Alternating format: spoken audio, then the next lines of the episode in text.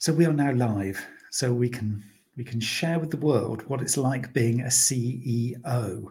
It's a glamorous title, and I know that Kieran kind of has multiple views on this, and this is going to be interesting. Kieran Kapoor joins me uh, today. Uh, we said we weren't going to do a formal introduction, but here we go. I'm going to do a slight introduction so that anybody coming to this uh, sort of unprepared, unbeknown to them, this is what we're talking about. It's about being a CEO.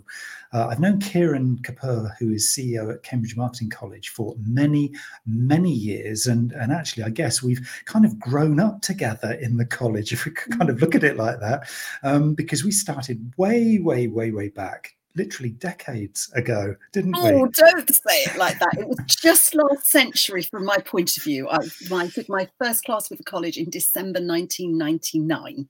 So I can claim that it was just last century. So I don't know when you started.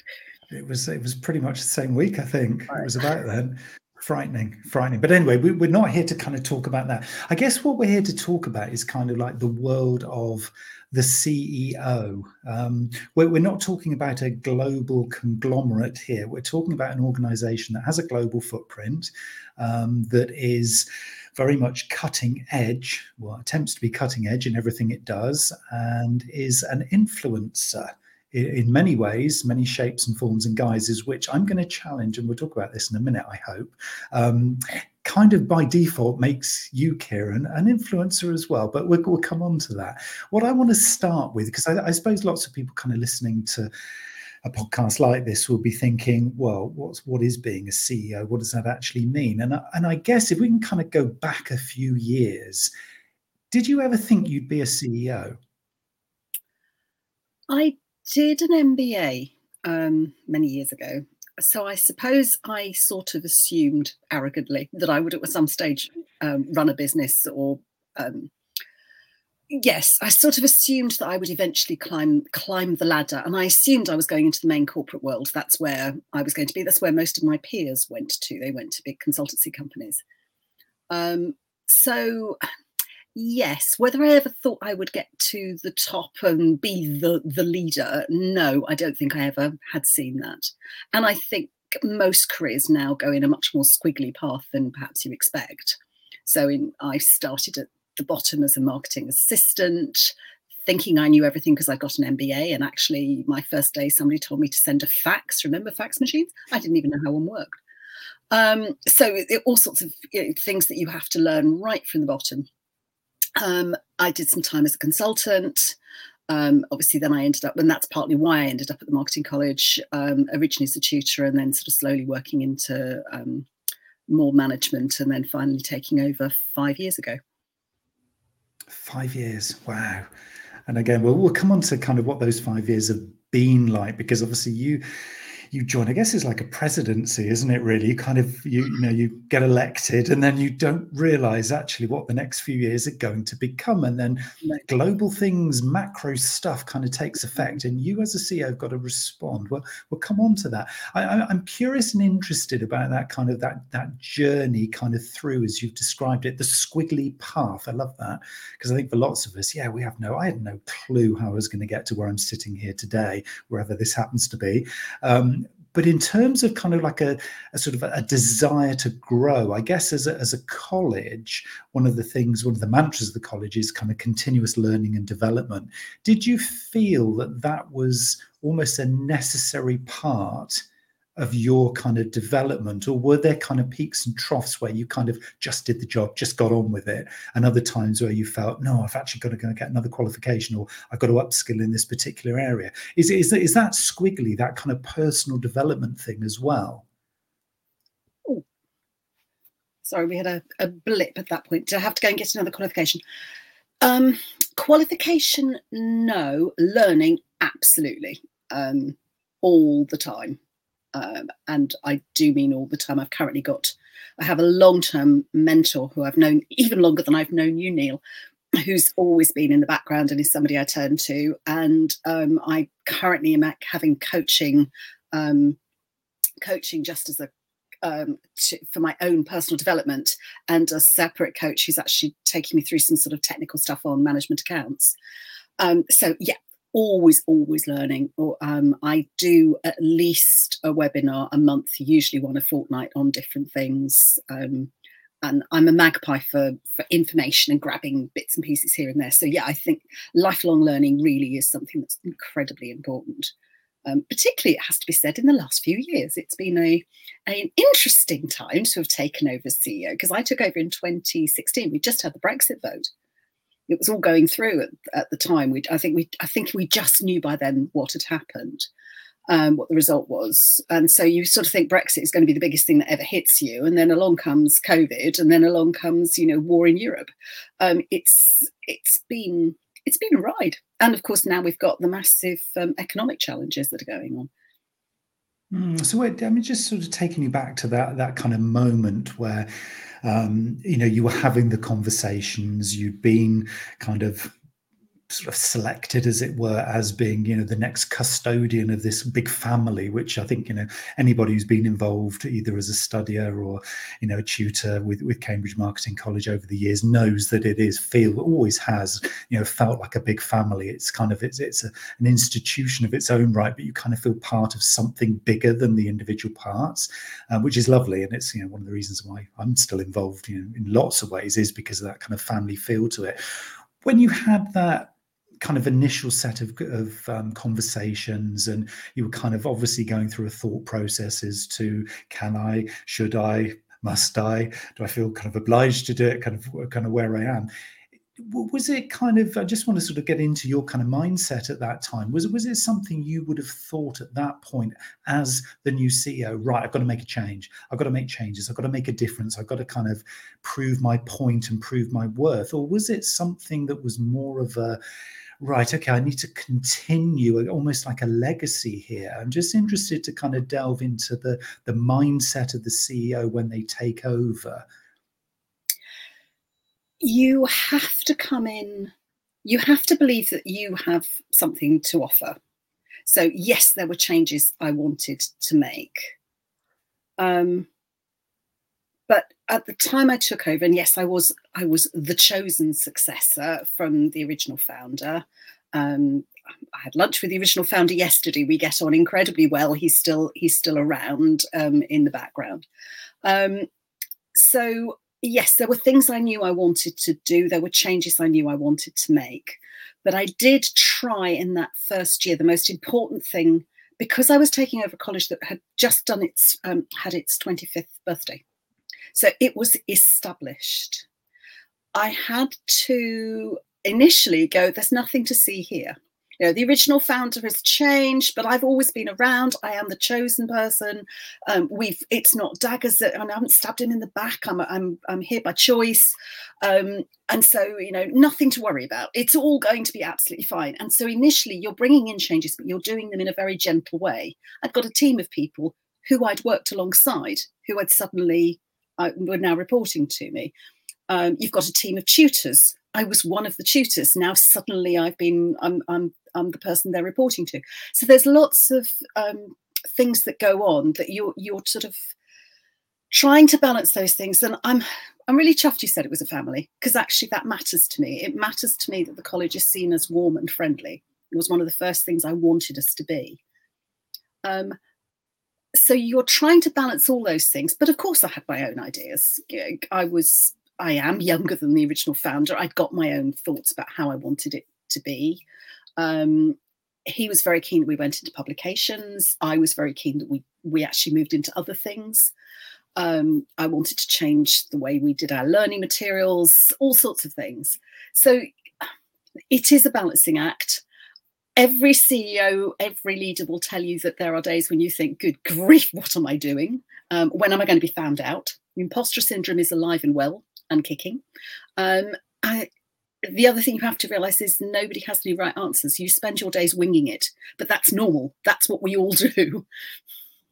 That's an interesting. Yeah, there's a couple of points I want to want to come up, um, sort of delve into there. The the first one is this kind of imposter syndrome. Do you, do you feel that it's harder for a, a CEO kind of new in role to be kind of coming up through the ranks because of that kind of imposter syndrome than it is maybe somebody coming in from left field who you know clearly has qualifications and experience but nobody actually knows there's kind of there's almost this this simplicity with that it must be quite a complicated thing to suddenly be on top of all your peers and it's kind of like right who am i going to be how am i going to be how did how did that work out it worked in the end. Um, yeah, it has its moments, but I I can't honestly say whether it's harder to come in fresh because of course I've not done that. Um, I have been in as a consultant, but then you're as a consultant you come in for a very short period of time to a company and then you disappear again. So you're there to do whatever it is you've been uh, the client has asked you to do, whether it's to push something through or to make unpleasant decisions or whatever they want, and then you're off into the sunset. Clearly when you're the ceo you're not planning to go off into the sunset. You're planning to be there for a period of time um, so yes it has its challenges i'm not going to deny that but then it, you have to remember that it has its challenges for other people i mean i could throw it back on you neil and go five years ago how did it feel your side of the table Hmm. Might not want to yeah. no, no, I, I will answer it. I think, you know, to be honest, I think I was really kind of i'd say chuffed actually was probably the right word because i think i knew obviously that the founder was you know moving on and onto to new challenges. And I, I think i think from a selfish perspective wanted to be sure that it was going to be diligently run, I suppose that that's a careful word because I think it had been very carefully nurtured in a certain direction, um, and a lot of the stuff that had happened, I guess, you know, as a, a, recipient of some of the strategy, I was involved in some of the planning and some of the management meetings and things like that.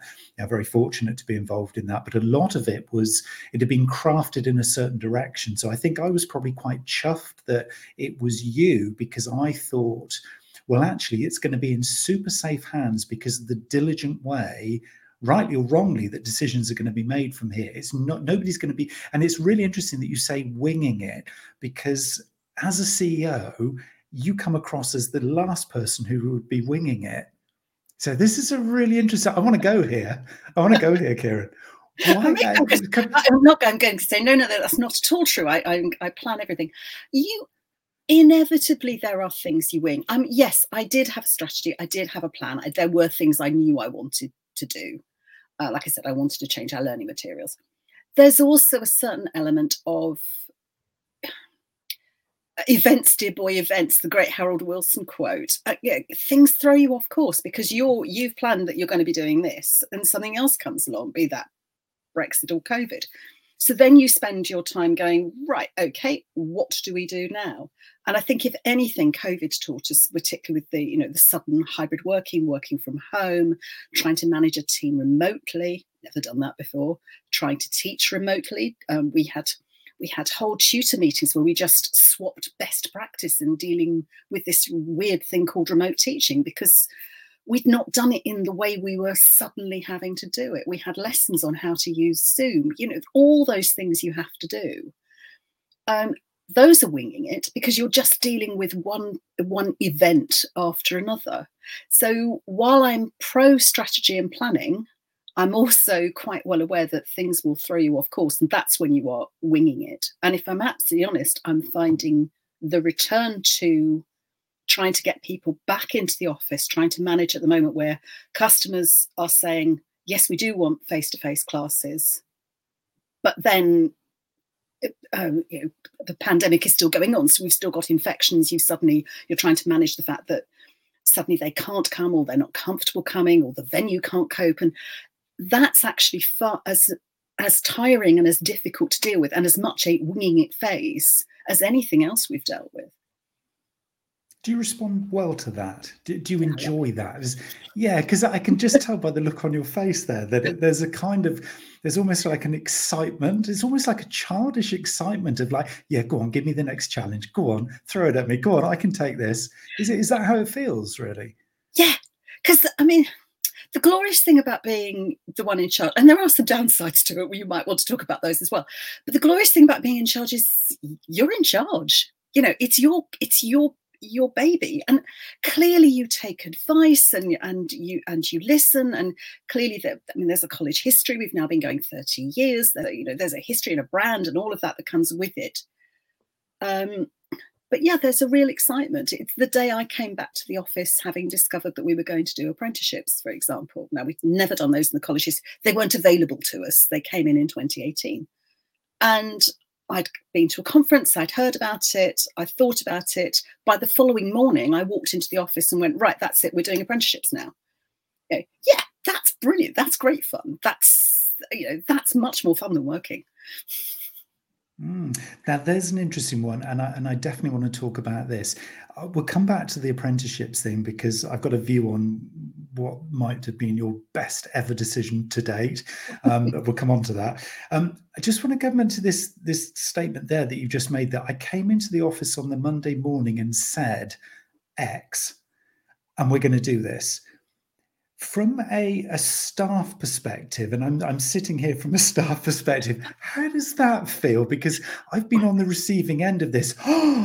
senior management says, We're going to do this. Hold on a minute. We've done a two year program creating this strategy. And hold on, you want to do what on a Saturday morning because you were at where over the weekend? Is, is that the way to be a CEO? tongue, tongue in cheek question. Um, is it? It's the way I am. And I've had to learn, and one of the other things we can talk about is the way. I mean, I said I was having coaching and I go regularly on training. I have to learn, and one of the biggest things I'm having to learn is that different people need different things from you. So you can drop me in a meeting unprepared. I'll absorb the information, I'll have an opinion, I'll make a decision, and I'll walk away again. And I'm quite comfortable with that other staff members, the best way I can get something out of them is by saying 24 hours or 48 hours beforehand, we're going to be having a meeting. This is what I want to discuss, and give them a chance to think about it. Other people prefer you hit them with it and then say, I'll pick up with you in 48 hours, have a sleep, have a couple of sleeps on it, think about it, and then we'll make the decision in 48 hours' time. So, one of the things I've really had to learn is to find out how best other people need me to do the briefing. So let's say perhaps in 2018, I hadn't quite learned that message. I also don't think, because I hadn't realized quite what a big change I was introducing. You, you've, I've heard of apprenticeships. I'm told there's a bit of paperwork that goes along. Ah, paperwork, we'll go with that. As you know, with a tutor, um, it's a lot more paperwork than perhaps I realized. I think if I'd realized just how difficult it was going to be, um, I wouldn't have started where I started. And that's what I mean about winging it. it. We took the decision, and actually, I went to the conference on a Wednesday, and we did it on the third. And I was in the office on the Thursday, going right, that's it, we're off. Um, just to put it in perspective, and we've done that with other things. Um, I had a conversation with a young lad talking about dyslexia on the Friday, and by the Wednesday, he'd started an internship with me. I wasn't planning an internship it just it was the right thing to do. So and that's what i mean about having the flexibility and being able to do that sort of thing. Where the winging it comes in is then you you're f- suddenly backtracking going oh great i know this is the right thing to do. Now how are we going to get over this problem? Now how am i going to deal with that problem? Um, and as you rightly said i love all that. It's great. So this i know it's the right thing to do that there's a real kind of intuition going on here, isn't there? So you're not necessarily basing this completely on a giant research project, lots of fact finding. There's a there's a kind of a gut feel with this particular CEO, isn't there? That kind of like it's almost like a knowing. Does that come from experience or is that from something else? It's partly experience. It's partly um I don't want to describe it like gambling, but um there is a gambler's element into it in that you only ever remember the things that work well. I have every year, we've always had a, um, a pot of money that was put aside, which is the Kieran Daft Idea Fund. That's what I call it. It's not that it's technically called. It's technically called the Innovation Fund, I think. Um, and that's it's currently five thousand pounds. Where I will just go right. We're just going to risk it, and we've spent it on doing an exhibition, or um, there was the year we did a whole load of telemarketing or there's been various things we've tried. I have to say, every single one of those has been a complete waste of time and money. but you don't know until you try it. So I can honestly say 5,000 a year, I just write off. Um, one year it'll work, but I don't know until I try. It could have been the most best, the best thing we'd ever done was the telemarketing. As it was, it, it wasn't. It's not worth doing it again. We've tried all sorts of things with that. Um, so there's an element of going, yeah, those were gut feels because I gave them a try and they didn't work. Um, other gut feels, I don't know what it was about apprenticeships. I just knew it was the right thing to do. Um, I've got the same feeling about the sustainability work we're doing at the moment. It's just, it's the right thing to do. Um, so yes, there is some gut feel and and some sort of um, and I think yes, some of that does come from experience. Some of it comes from talking to people and absorbing stuff, and some of it just comes from waking up in the morning and going, "Yeah, that feels right now." Because mm, the timing, the the decision, the kind of the you know all in nature of that apprenticeship decision.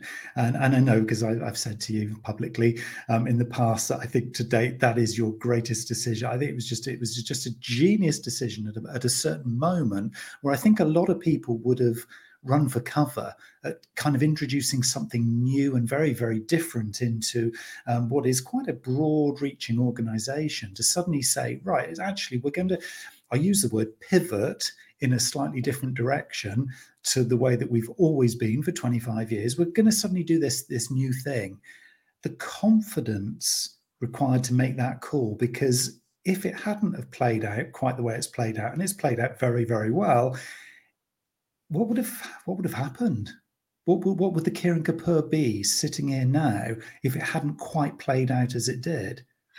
I would be insouciantly saying, like any CEO worth their salt, we tried that and it just didn't quite work for us. So what we're doing now is something else. Because as the CEO, you can't sit back. No, I, well, that's not true. You could sit back. I can't sit back, and I don't think I don't think growing companies sit back.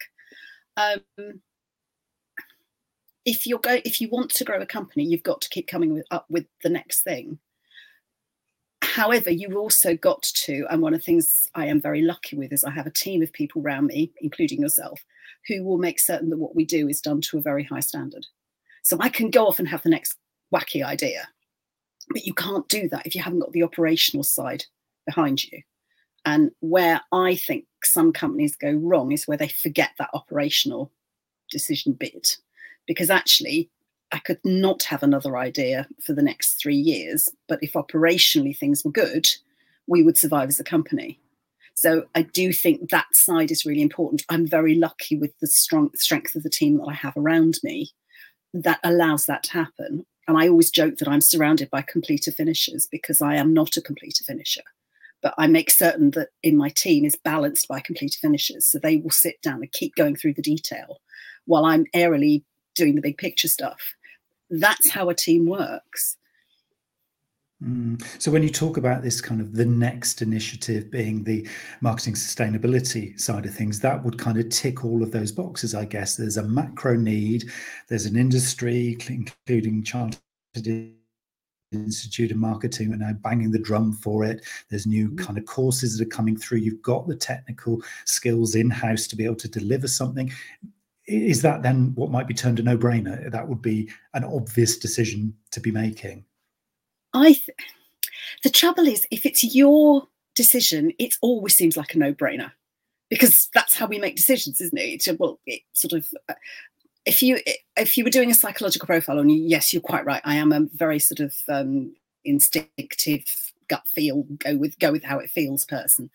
But I think you always look back on a decision, particularly one that works, and go, well, that was a no-brainer, wasn't it? You know, aren't I clever? There are still ways that that could go that could not work. But actually, if we came back in two years' time and you said to me, Kieran, well, Kieran, that was a, you know, that really didn't work, did you?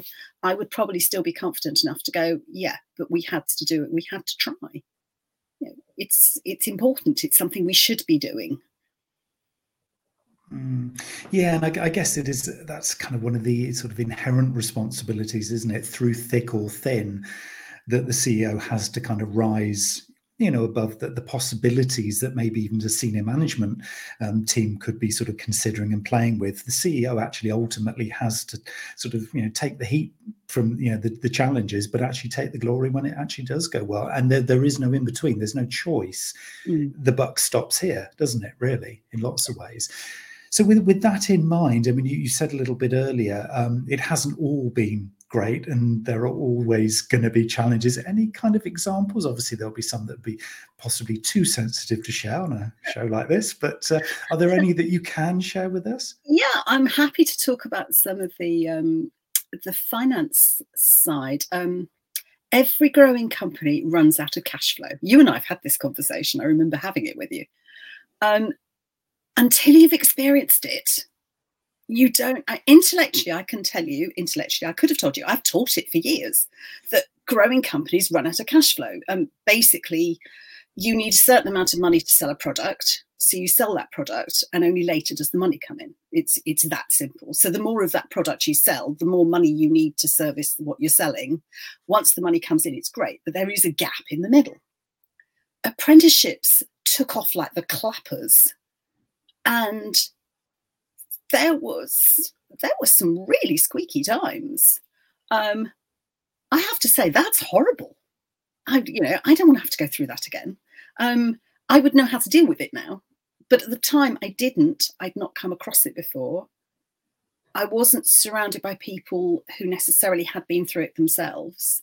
And it wasn't until I reached out to some of the tutors and some of the some other management people and went, uh, "What have I done wrong?" Which is what I thought it, I thought it was. And they all went, "It's called cash flow, Kieran." Oh yes, I teach this. Uh, but sometimes what you know intellectually and what you feel are very different things. That doesn't stop you having the three o'clock in the morning, you know, real worries about where the money is going to come from. You come out that we have we came out the other side. Um, you know, those are uncomfortable times. Um, we had the occasional. The other thing I find with being the CEO is you're you're merrily doing something like bringing in the new strategy because that's exciting and that's fun. And as I said, it beats working. And then somebody brings you a problem, and it could be a complaint, it could be an issue, it could be something that's changed. And you know, oh, I was planning to do this, but events have now changed what I was going to do, and that that can require a sort of handbrake turn and a change and a and a rethink. Those can be uncomfortable. Those can be three o'clock in the morning, not sleeping moments where you're just trying to work out what you do next or what should come next. Um, and some of those are code related. Some of those definitely aren't. They're just events they're things that happen as, as you run a business. Not everything always goes smoothly. People don't always behave the way you expect them to behave. Customers have their own views on what they want. Um, and it, again as you said the buck stops with the ceo if it rises up to the ceo the ceo can't just go oh do you know what? I, I won't deal with that one. It doesn't work like that. You have to do it deal with whatever it is. So yes there are some uncomfortable times. There are times when you wonder why you're doing it. There are times when you wonder if it's worth it, but on the whole, overall, it's it's as I said, it beats working. Because it's not work at all, is it? No, it's a passion and it's a lifestyle now. I think it's become so. Look, kind of within a, a college setting, it's professional and commercial college there's an opportunity here to kind of, and I know as the previous founder did, almost take these um, little kind of off-piste moments where you kind of use the brand equity and the brand qualities and you know the people available to go and explore other things. And being a marketing college by definition you're talking marketing you're talking communications you network with obviously a lot of kind of like-minded individuals how and I'll, and I'll use the word with a small i how much do you feel just by default that you as a ceo of a marketing college are an influencer? Okay so this is an influencer with a small i because i know and i can tell by the look on your face to be claiming an influencer with a capital i might be a step too far. But with a small i i guess there's no getting away from it is there you put this to me when you asked me to come on the podcast. And I was thinking, influencer, really? I'm just, I am uncomfortable with that as a, as a phrase because it just seems a very odd thing to say. I suppose it's it, there's a marketing mindset of things that influ- influencer sort of people in on beaches in in Dubai doing things on TikTok or whatever. Um, I, I no, I'm just uncomfortable with it. I just can't. I can't get my head around that one, Neil. I mean, yes, you. I mean, you and I both write. We've both written stuff for the marketing college. We both teach. Um, we. I comment on things on LinkedIn. So, in as much as I'm active, I am an influencer. But is that any more than than you are, or any of our other tutors are?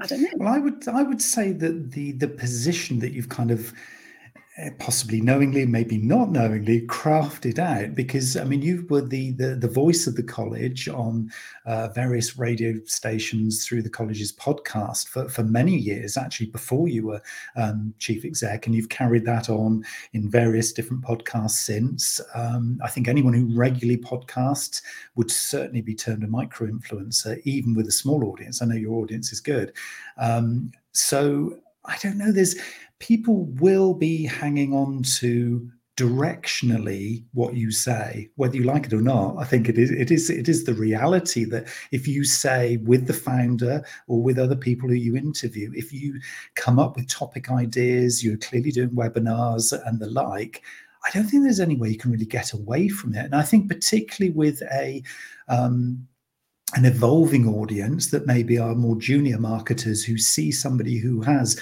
been from marketing assistant all the way through to being chief exec of a marketing college. Wow. I mean, that is a wow kind of story and journey. What's not to want to emulate? So surely by default, that kind of puts you in. I mean, there's a responsibility, and we know that because if we do podcasts, we know we have to be careful with the messaging. We have to be, you know, diligent with the kind of topics that we we talk about, and um, fair and equitable, and all those amazing things. But there is some kind of when you have a following, there is some kind of you are influencing, and that's what I say. It's it could be with a, a lowercase i, not necessarily a, a full force in bold capital I but you are an influencer, though, aren't you, Kieran? You're going to keep going until I say yes, Neil. So I'll go, yes, Neil, I am. it isn't a role I thought of. I know what you, I know what you mean about the podcast, and I'm. It always amuses me when we have a um, a role in the office. The phone rings, you answer it, and if if the phone rings and I walk past it, I will answer it. So sometimes people get a bit surprised because they've got me on the end of the phone. They phoned up to query an exam date or whatever. And I quite often get from the students, that's Kieran, isn't it? I listen to your podcasts. And of course, they recognize your voice. Um, so I think sometimes one forgets that the listener identifies who you are in the same way I do when I listen to any of the podcasts that I listen to. You, you, podcasting is quite an intimate thing to do. You sort of feel like you've got to know the other person, even though clearly you haven't. You don't. You don't really know them from anybody. Um, so yes, all right. I'll I'll I'll give you that one.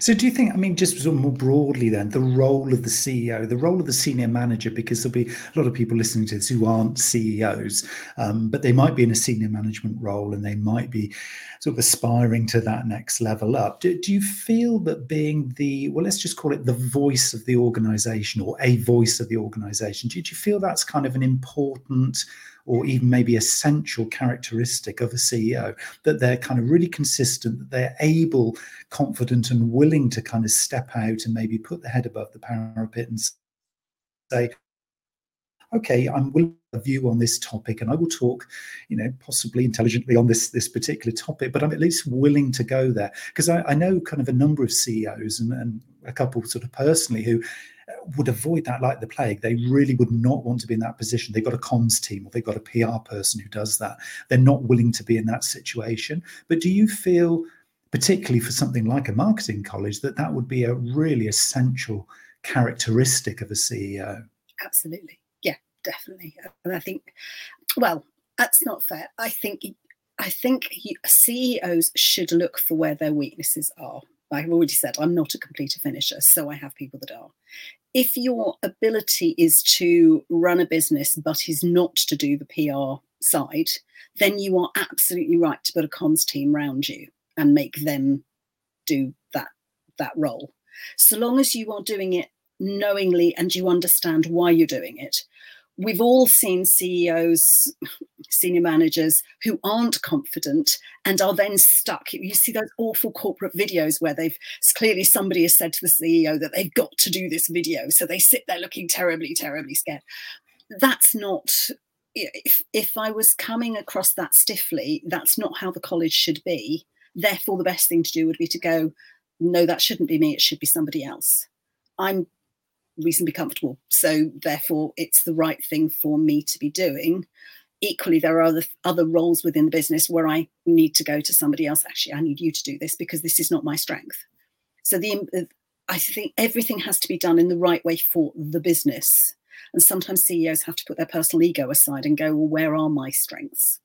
Um, and so the answer is yes and no to what you said. But clearly, for a marketing mm. college, I came up through being through being a tutor. If I'm not comfortable standing up in front of a group of people, then I've been a lousy tutor all this, all this time. So yes, for us, it is important um, to talk. Have I ever talk, thought about it as being an influencer? No, um, clearly not, because I was clearly disconcerted by your question. Um, but yeah, being the being the voice talking about where marketing is, what marketing should do, yes, that is important. I possibly mm. don't do enough of it, if I'm absolutely honest.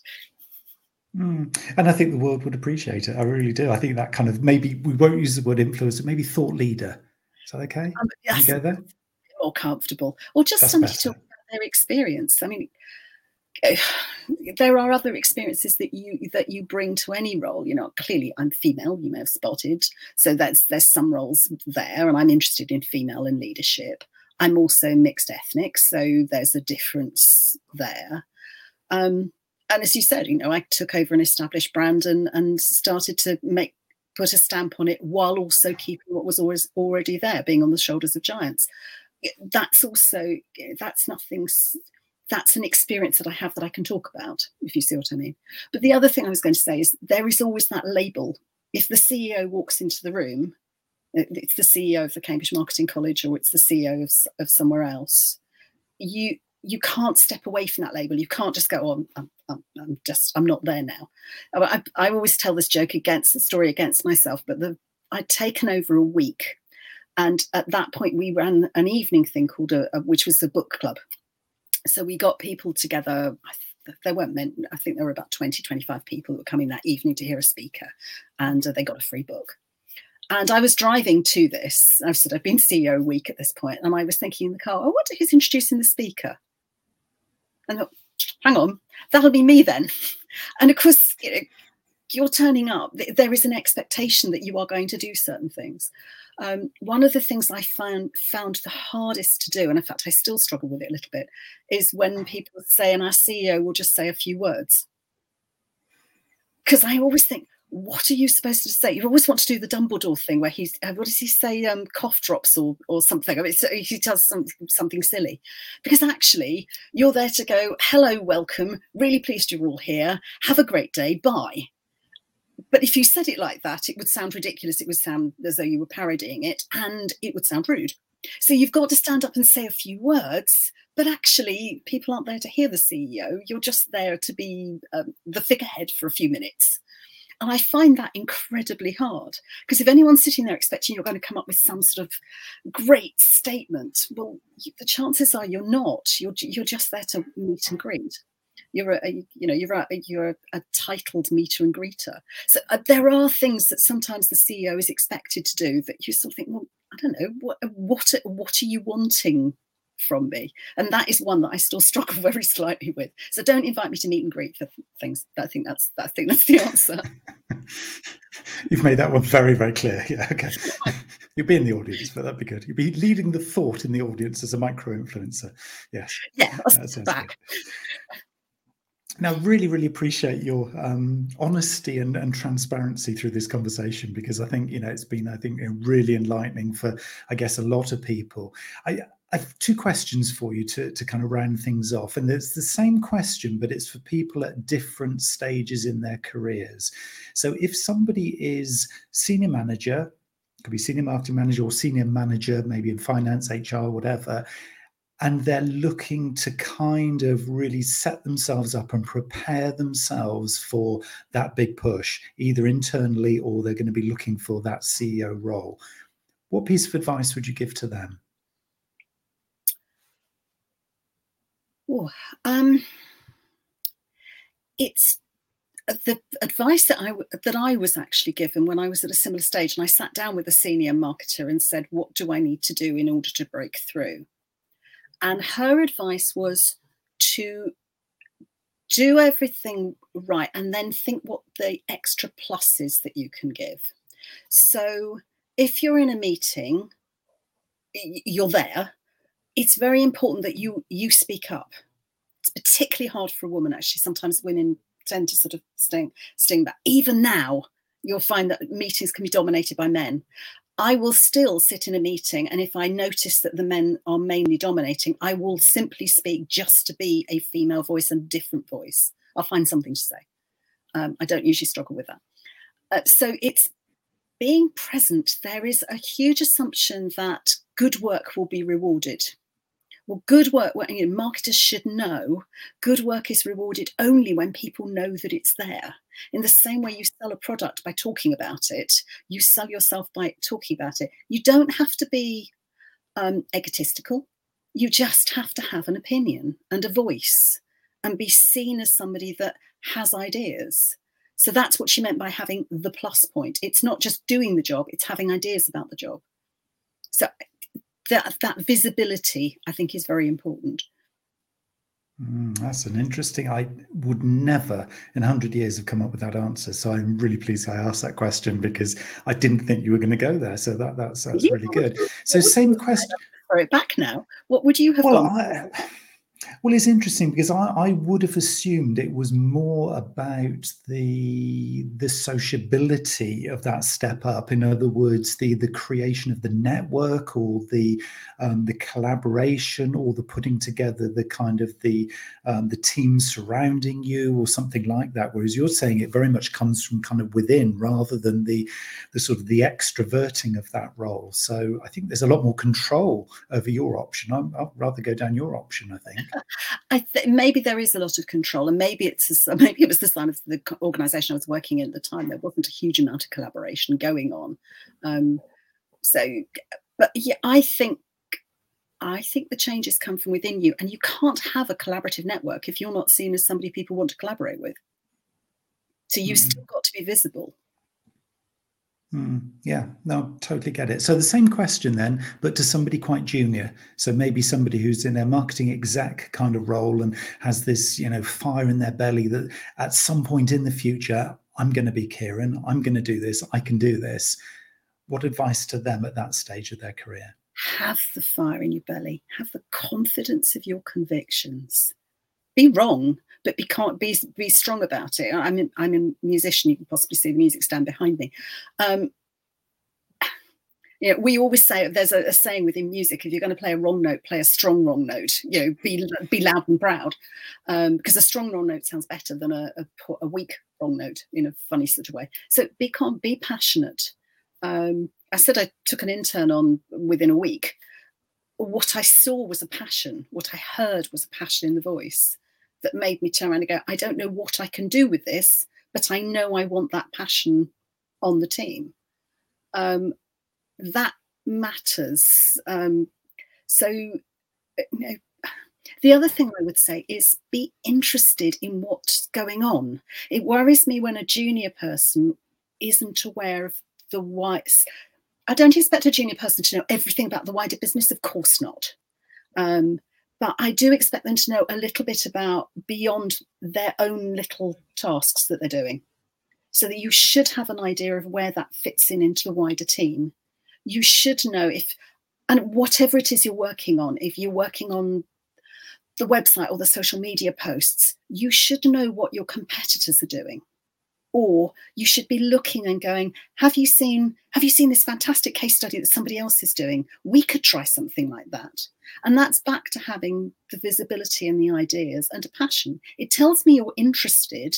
If you're bothering to come up out of your little tasks and look a little bit wider. Um, that and it's i think it's that change of focus and that ability to change focus that tells me that somebody is going to go further, always ready to move further. again, it's something that you can control doing. Mm. Yes, and I think there's a theme, isn't there? Really, it is. It's down to the individual. If you want this enough, you can do it. And Kieran is, you know, perfect example of somebody who's had, and I'll go back to your phrase of the ziggy zaggy approach through a career from marketing assistant to chief exec. Because you can't it can be done. Career. I mean, um, you know, family comes along and children come along and other commitments come along and covid comes along and pandemics and and and all sorts i mean you and i have had a career that's gone through two three major recessions these things happen i i left university with a, with an mba assuming the world was going to be my feet into one of the worst graduate recessions there has ever been uh, beyond the, the current one that looks like it's coming um, you know I took the first job I could get, which was a marketing assistant in a city firm. That was not what I expected to be doing. My peers were going off and earning three times what I was earning, um, working for consultancies. Um, yeah, there, and there's an element of me going, yeah, look whose career went the furthest. But sometimes it doesn't work the way you think it's going to work. It, it really doesn't.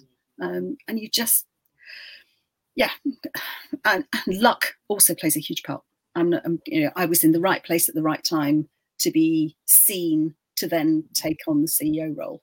And I think any successful person that tells you they weren't lucky is lying. You know, luck plays a huge part. So luck maybe comes in the form of the energy that you put out there. You talked about the fire in the belly. We both we both mentioned that phrase. Is if you've got enough of that and you make yourself visible and you do the hard yards and you're present and you're awake and you're like a sponge consuming stuff continually developing yourself it feels like that almost like all of those things are the magic ingredients it's like not one thing then from what you're saying it's it's a mixture of all of those things in the pot that creates the uh, the end recipe I, I agree with you. And if you, I mean, I'm, I'm going to turn it back on you. Your own career has zigged and zagged. You've, you know, events change, things change. I don't think when I first knew you, you thought you would be doing what you are doing now. And yeah. if we're going to talk about influencers, Neil, you're sitting there as a massive influencer in the areas in the areas that you work in. And I think that's something that you've grown and you've developed and you've made happen. Um, again, through a fire in your belly, you've been interested in different things, so you've explored them. I mean, if you ever want to know how a new piece of technology works for teaching or whatever, Neil is your man because he will have played with it. I'm curious, but it's about being constantly curious. I think you're totally right, and thank you for the uh, the little nod there because it is. It's just about that hunger, and I think for most of us who are like this and built this way, it's never going to stop. And I think that's often for me an indicator of whether you've got it or you haven't got it. Is are you actually ever going to use the word retire? Because it always just feels like you're going to continually reinvent yourself. And I think that kind of, to me, that's where the energy comes from, is because you'd never want to, because as you've said, it's not really a job, is it? It's not really kind of a proper job or day job or anything like that. It's it's a lifestyle and it's a commitment to something that's bigger. And to me, that's what's exciting about this. And I'm sure, you know, just by the way that you know you're describing it, it kind of feels that way for you as well. Yes, we have home life and we have all those other passions that we have, but actually, it's not really work work is when is people that get their hands dirty. Work is is getting up in the morning sticking on a hard hat doing a hard physical physical job and coming home uh, home at night. That's a and, and, for, and sadly for many people is doing two jobs in order to make ends meet. That's work. And what i do is yeah all right i quite like calling it a lifestyle but um, it, it's it's a lot of it is a lot of fun. There's there's some rough times, there's some down times, there's times when you're winging it, there's times when you wonder why you're doing it. There are also times like uh, at the moment where you're sitting around going, "Hey, this is great." And I think on that note, we will say thank you, Kieran, for your wisdom and insights about being a CEO. So, this has been Kieran Kapoor, Chief Executive Officer of the Cambridge Marketing College.